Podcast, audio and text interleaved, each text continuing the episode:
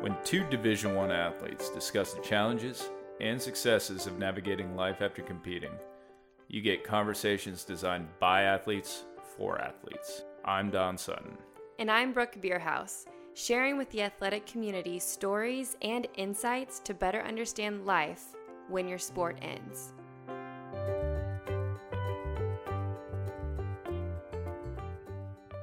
Hello, knowledge seekers, athletes, and curious humans. I'm Brooke Beerhouse, alongside my insightful co host, Don Sutton, on this week's episode of When Your Sport Ends. Here on the Believe Podcast Network, the number one podcast network for professionals.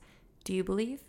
Coming from athletic backgrounds, we both know that the real stories are not solely in the successes or even in the failures, but in the murky middle where the realizations are truly found. This podcast is for every collegiate athlete and professional athlete who has been through or is currently going through the transition of no longer competing in their sport. So, what makes a former Texas Longhorn swimmer and an Iowa Hawkeyes distance runner the perfect duo to host this podcast? Because we've been there.